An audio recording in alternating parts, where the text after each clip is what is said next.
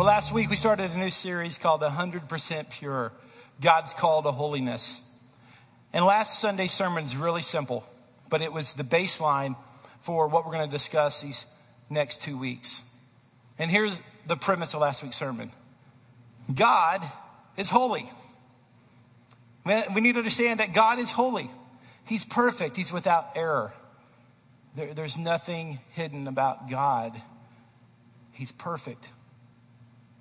And He is holy and He is different than us, but yet He's approachable and He's called us to Him. And until you realize that God is holy and understand that, then you'll never understand His call to holiness. Now, holiness has all kinds of complicated definitions, but we're going to we're going to repeat the definition we gave last week because I want you to keep remembering it. Is this holiness is simply being close to God. That's all holiness is being close to God, being near Him, being near His presence. Because if you realize that God is holy and then you get close to Him, it'll change you. If you've been to a museum, and I know you have, you'll, you'll notice that an artifact that someone famous has used becomes special. It becomes set apart. You'll see just something simple like this pen, maybe with a feather coming out of it, was the pen George Washington used to sign this amazing document. And because George Washington touched it, because, because he touched it, it's a special pen. It's set apart, it's protected, it's unique. Why? Because Washington touched it. There may be a military uniform a great general wore, like General Andrew Jackson, and the uniform, this is his uniform. And he wore this uniform and, and he used it at the Battle of New Orleans. So, because of that, it's special. It's not like any other uniform. In fact, we're going to protect it, we're going to put it behind a glass case. We're going to know that it's unique because it was worn. It was worn by somebody special. See, this is what happens when the touch of God comes on your life. I say, God is holy. God is holy. And whatever God touches becomes holy. If God touches, if God touches a song, it's a holy song. That's why some songs are different than just a song you can hear on the radio because the touch of God's on it. It's a holy song. God touches a place, it's a holy place. But you see, God's not into places and stuff like he used to be under the new covenant. Covenant, he's into you. So God touches you, you're holy. You, you might not feel holy, and you know you're not perfect, and you know your mistakes better than anybody else because you know your thoughts, but our God knows your hidden thoughts. And the touch of God on your life makes you holy. He's holy, and whatever He touches is holy. That's why our theme scripture, we're going to look at it two different ways today. The theme scripture that we're looking at every week is 1 Peter chapter 1, verse 15 and 16. 1 Peter chapter 1, verse 15 and 16. But as he who calls you is holy, that was last week, you also be holy in all your conduct. So this is talking about a directive. This is a verb, be. This is behavioral choices. Be holy in all your conduct in, in the way you live your life, since it is written, we're going to look at this in a second, you shall be holy, for I am holy. Do you know what it means when it says it is written? It means it was written. And that's Leviticus chapter 19. That's where it was written. So let's go to Leviticus chapter 19. Leviticus chapter 19 is stuck right in the middle of a long passage in Leviticus. Now, I, I try to, re- I do read the Bible every year. And the Bible is a transforming book. And if you don't learn anything from today's sermon or learn anything from my ministry, you can learn this right now. Try to read your Bible every day. It's hard to read it every day, but try to read it every day. Having made that disclaimer, I'm going to tell you that Leviticus is a tough book to read if you really, really enjoy Leviticus, man, you're a lot more holy than I am because it's not always the easiest book to read. And there's a lot of rules in Leviticus.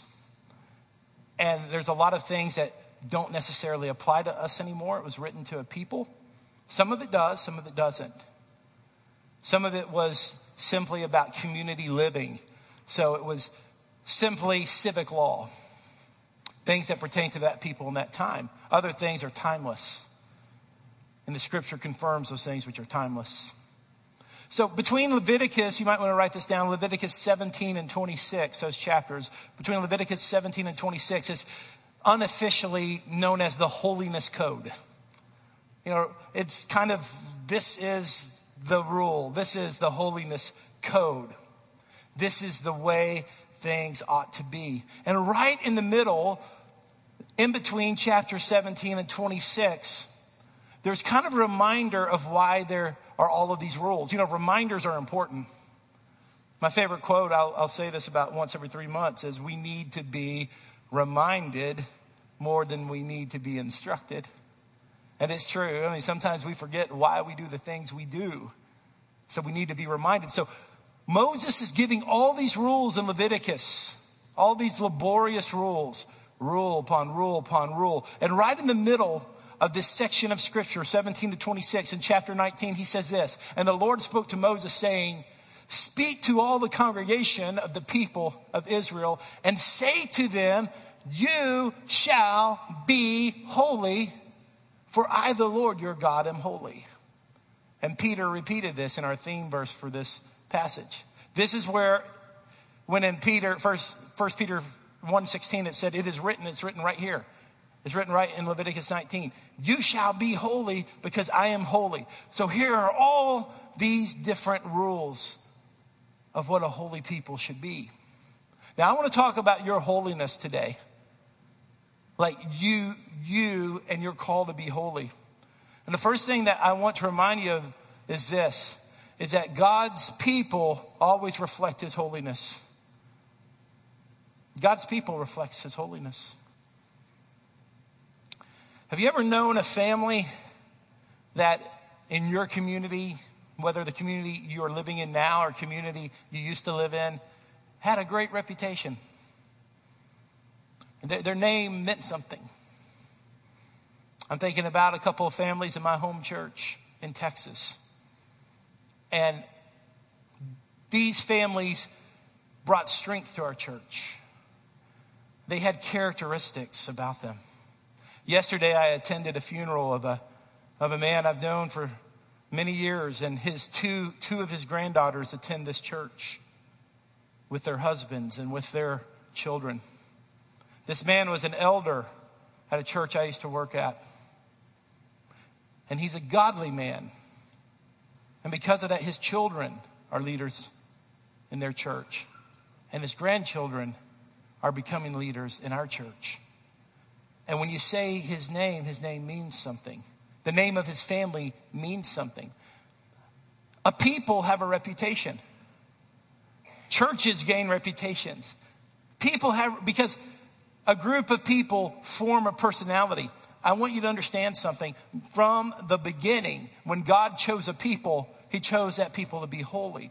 He chose that people to reflect who he is. That's why Leviticus gives all of these rules and says, This is what holy people do because God doesn't just challenge us to be holy and then doesn't give us instruction. He leads us. He led us by the law, and now He leads us by the Spirit. My kids, the, the first month of school, it's like a part time job to fill out all the paperwork. You have to. The school, I mean, they're covering everything, and you're filling out all this paperwork. And even now, more than just the class itself, the individual classes have paperwork to fill out. And I just filled one out last week with a new semester starting. It was a big handbook of rules for a Latin class. And none of the rules were any different than any other class you've ever been part of. My seventh grader was taking this class. But I had to sign the rules for this because that teacher was saying to, to be part of our class, the, these are the rules. To be part of our group, this is the way you're going to act. And God has been that way with his people. God has said, because I am holy, there are certain characteristics that my people need to have. And let's just start with the Ten Commandments. God said, if you follow me, you don't do these 10 things. He doesn't leave as a mystery. He says, if you follow me, don't do these 10 things. Because my people are here to reflect my character. And that's not an Old Testament reality. That's not a Levitical reality. That is a reality for you and I today, right now. And I want to reinforce this with some of the scriptures the Lord wants to show us today. And I, and I really feel we're going to share several scriptures today. Some of the, these are not in YouVersion and they're not on your review, so you're going to want to write these down. But the first one comes out of 1 Corinthians chapter 1. As Paul is greeting the church of Corinth, which we later found out was a really messy church that had all kinds of sexual sin in it. But he introduced his letter to the church by saying, To the church of God in Corinth, those sanctified, that's a good biblical word. You know what sanctified means? They're set apart. So those set apart in Christ Jesus and called to be holy, together with all those everywhere who call on the name of the Lord Jesus Christ. And he goes on to write the letter. So Paul's saying, hey, listen, you are sanctified and you're called to be holy. So this is not an issue of God used to require something of people. Now, because we're in grace, we can do whatever we want. No, we understand that grace is the only way we have access to heaven. We don't earn our way to heaven. There's nothing we can do to get into heaven by ourselves. We have to have Jesus Christ and his sacrificial death. That's the only access to heaven. But in response to that, we are called to be holy as a people. We're called to be a holy church. The book of First Peter echoes this also in its introduction. In chapter 2, verse 9, it says, But you are a chosen race, a royal priesthood. Look at that phrase there a holy nation, a people for his own possession, that you may proclaim the excellencies of him who has called you out of darkness into his marvelous light. What, what a beautiful scripture. God's saying we're different. We're special. We're holy. We're set apart for Him. We're not like any other people of the world. You see, sometimes, sometimes as a church, and I'm now talking to the church in general, we want so bad to be relevant that we've overlooked His call to be holy. We want so bad to be accepted we've overlooked his call to be sanctified. And this scripture screams to us today no, we're not like any other group that meets in the world. I've been part of the Rotary Club. I love the Rotary Club, but we're not the Rotary Club. We're not the YMCA. We're not a country club.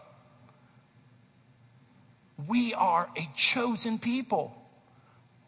We're a royal priesthood. We're a holy nation. We belong to God. Last passage I want to share with you on this is out of Ephesians, the book of Ephesians. It says this, and I think this is chapter 2. I can't quite remember. Is it chapter 2, Christy? Yeah, Ephesians chapter 2, verse 19. Ephesians 2 19. So then you are no longer strangers and aliens, but you are fellow citizens with the saints and members of the household of God. Look at this part built on the foundation of the apostles and prophets, Christ Jesus himself being the cornerstone in whom the whole structure is being joined together, grows into a holy temple in the Lord. In him, you also are being built together into a dwelling place for God by the Spirit. Hey, this is big business every Sunday, guys. Every 242 group, God is doing something. Every youth service, God is doing something. Every women's Bible study, every men's Bible study, God is doing something. We are not putting in our time. We are being built into a holy temple that God is at home in. We are being set apart, not in a kooky, weird way, but in a God way, because to be holy is to be close to God. This church is called to be close to God, period. That's why we're here. There may be other reasons why you came. And I don't want to belittle that. But I want to tell you why you're here. You're here because God's called you to be close to God, and He's called us to be close to God together. That's why the friendships among us have an anointing on them that friendships at our job don't have. Friendships and conversations that we have should have an anointing, a mark of the Holy Spirit, a holiness, a closeness of God in what we talk about. That's the goal. I'm not saying this to put pressure on you. Like after church in the lobby, everybody's like, uh, let's think of something holy to talk about. I'm talking about the attitude of our relationships. We're pushing each other. I'm pushing Chris to get closer to God, and Chris is pushing Dominic, and Dominic is pushing Charles, and we're all trying to get closer to God together. Why? Because there is a purpose. We're here. We're, we're being built together, and we're, we're, we're every you know the foundation has been laid, and every time we come together, every time we pray for one another, every time we move closer, it's another brick. It's another nail being hammered in a strategic place. We're being built together. God has called his people to be holy. Let me just ask you this question Do you want to be part of the popular church or the holy church? I'm not saying one minute, you know, I guess our church has some level of popularity. I, I'm not thinking of any other church that I know of. I'm thinking about our church. Do we want our church to be a popular church or a holy church? See, I've got to ask that as a pastor. I want to pastor a popular church or a holy church? Do you want a church that's convenient or a church that's conforming? That's conforming your thoughts and attitudes into someone who loves Jesus more and loves people, to know his love, to share his love. That's what we're called to do. See, God wants us to see his vision for his people, that will change the way we act. Here's the second thing I want to say is this is that Jesus personifies holiness. Jesus personifies holiness. Make no make no mistake about it. Jesus wasn't just a good person, then God decided to make him holy at the back end of his life. Jesus was declared holy from the beginning. When the angel appeared to Mary, she said, This child is holy. Peter, Peter said, You are holy. At the very beginning of Mark, when an unclean spirit manifests himself in the synagogue, that unclean spirit said this in Mark chapter 1, verse 24. You can read it with me. What have you to do with us, Jesus of Nazareth? Have you come to destroy us? I know who you are, the Holy One of God. There's only one holy, that is our God the Holy One of God. In the book of Acts, when the apostles preached the gospel and declared the risen Jesus, they called him the Holy God. Jesus is called in the Revelation holy. He is holy. Jesus personifies holy. He shows us that there is only one who is perfect. There is only one who is flawless. There is only one who is without error. There is only one who is without sin, who has walked on this earth, and that is Jesus our Lord. He personifies holy. He is holiness himself. It's so important not to overlook. And it bridges us to the third thing I want to say today is I'm called to holiness. I'm called to holiness. So Follow me here. Follow me in what I'm saying. For the last 6,000 years, God has always had a people, always had a people who are holy, who are set apart, who are different from the world. Then he personified holiness in Jesus when Jesus came. He was the example of holiness. There was no one like him. Holiness resided within him. And now, here in the year 2013, in Hendersonville, Tennessee. God wants you to know that holiness is not something just to read about. Holiness is not something in the theological books. Holiness is not something that resides within a denomination or within an opinion on some kind of social matter that someone attaches their opinion to. Holiness is you being close to God, you being part of His chosen people you accepting that being close to Him will make you different in a good way. You understanding that Jesus personifies holiness, and you understanding that you're called to be holy. That's why Romans 8 29 is an important verse. Now, remember, Romans 8 28 is God works all things for the good of those who love him and are called according to his purpose. That's all of our favorite verses, especially when we're going through a tough time. God works all things for the good of those. That's bumper sticker scripture right there. That, that's placable. But look at verse 29. For those whom he foreknew, he predestined to be conformed to the image of his son in order that he may be the firstborn among many brothers. That is a very poetic and beautiful way to tell you you need to be like Jesus. You are called to be like Jesus. Jesus is holy and perfect and separate and different, and you're called to be like him. His supremacy, his supremacy is unmatched, it's unquestioned among people of faith. We can study Jesus our whole lives and we'll still be learning about him because revelation comes the more we seek him. Like a song we sing sometimes the more I seek him, the more I find him. The more we go after God, the more we seek him, we find him. God has a special people. And then God came in the form of Jesus as a special person. Now God is coming to you right now and saying, You are called to be holy. You are called to be like Jesus. For those he foreknew, he predestined to be conformed to the image of his son. You know, the best teachers and the best coaches and the best mentors and the best bosses don't let you stay the same. I mean, if someone is an authority over you and they just coddle you and just work on your self esteem all the time, they never challenge you and they never ask you to make a sacrifice, they never ask you to make a change, then they are not the ideal leader in your life. See, our God loves you. Our God's a jealous God. God wants all of you. God wants all of you not because He's trying to take away from you, because He knows there is great potential in you because He's the one who put it there in the first place. He's created you, He's gifted you, He's chosen you to be alive here in this 21st century because you have a gift and a call and a destiny that is a match for this world right now, today. And what the enemy wants to do is he wants to he wants you to dwell in sin. He wants you to dwell in wickedness. He wants you to think that that you're not some kind of special person and that others have a propensity to do well and others are more disciplined in their devotions and others have a better temperament that that causes them to uh, manifest the fruits of the Spirit easier. And all of those things are just excuses and they're just lies because the one who called you is holy and he loves you and he wants to be close to you. And when you get close to him, it will begin to change you from the inside out.